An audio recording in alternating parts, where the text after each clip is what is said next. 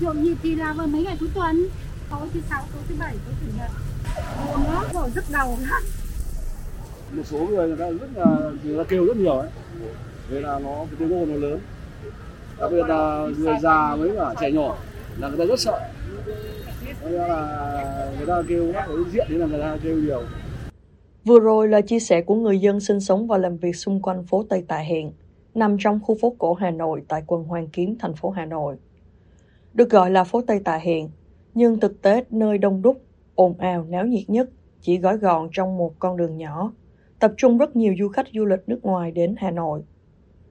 Ủy ban Nhân dân thành phố Hà Nội có ban hành quy định cho phép các hàng quán kinh doanh, dịch vụ bar, club tại phố Tây Tạ Hiện vào các tối thứ Sáu cho đến 24 giờ ngày Chủ nhật được tổ chức các sự kiện, chương trình nhằm thu hút khách du lịch chủ trương của thành phố thì người ta đã có thông báo rất là lâu rồi là thứ sáu thứ bảy chủ nhật đêm đấy là người ta được quyền người ta vui chơi ca hát rồi người ta uống bia uống rượu người ta hô hét thế thì cái đấy không không cấm được người ta được. Ngày thường thì không được. Ngày thường này thì đêm thì nó cứ êm ái bình thường này thôi. Nó chỉ có nhộn nhịp tàu xe thôi. Nhưng mà cái tiếng ồn loa này hoặc là hô hét uống bia uống rượu là không có. Tuy nhiên, cùng với việc tổ chức sự kiện để hút khách du lịch, thì người dân sống quanh khu vực trên trở thành nạn nhân của ô nhiễm tiếng ồn. nếu các hộ người ta không kinh doanh thì nó rất là khó chịu đó.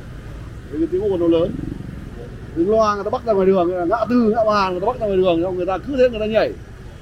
Đấy, tây đến nó nhảy hoặc kể có việt nam mình đến nó nhảy. Ôm nhau nhảy hô hét cầm bia cầm rượu chúc nhau.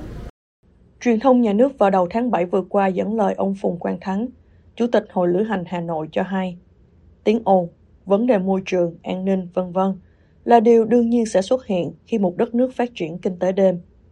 Theo ông Thắng, khó có thể nhận được 100% sự đồng thuận của người dân, nên nhóm thiểu số phải hướng đến từ điều chỉnh, chủ động thích ứng. Điển hình như cho thuê lại nhà tại khu tà hiện để chuyển đi chỗ khác, đầu tư thêm phần cách âm, vân vân.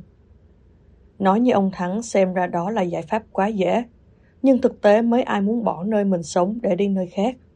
Do đó, nhiều hộ dân sống xung quanh khu vực phát triển kinh tế đêm đành cam chịu.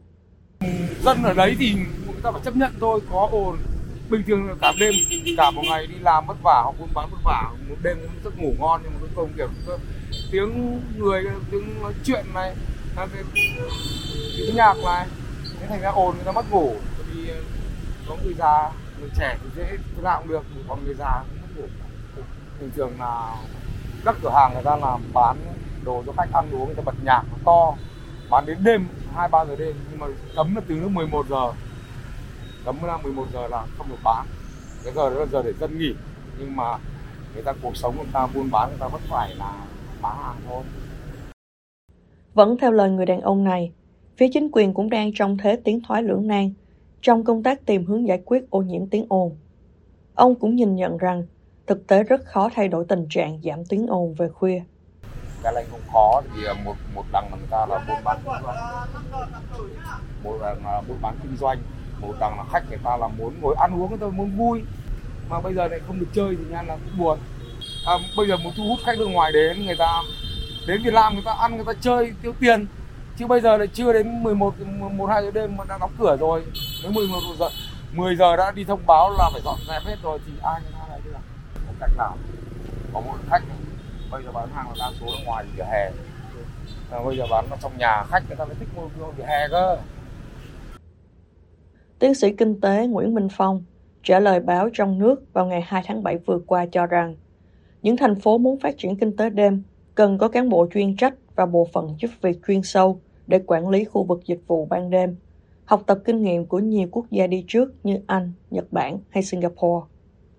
Thêm vào đó, vẫn theo tiến sĩ Phong, phía lãnh đạo các tỉnh, thành cần niêm yết công khai những quy định về tiếng ồn để tuyên truyền cho người dân, du khách, kèm theo đó là những chế tài. Ngoài ra, cần kết hợp phạt hành chính với yêu cầu tạm đóng cửa, nhắc nhở, nêu tên công cộng, vân vân.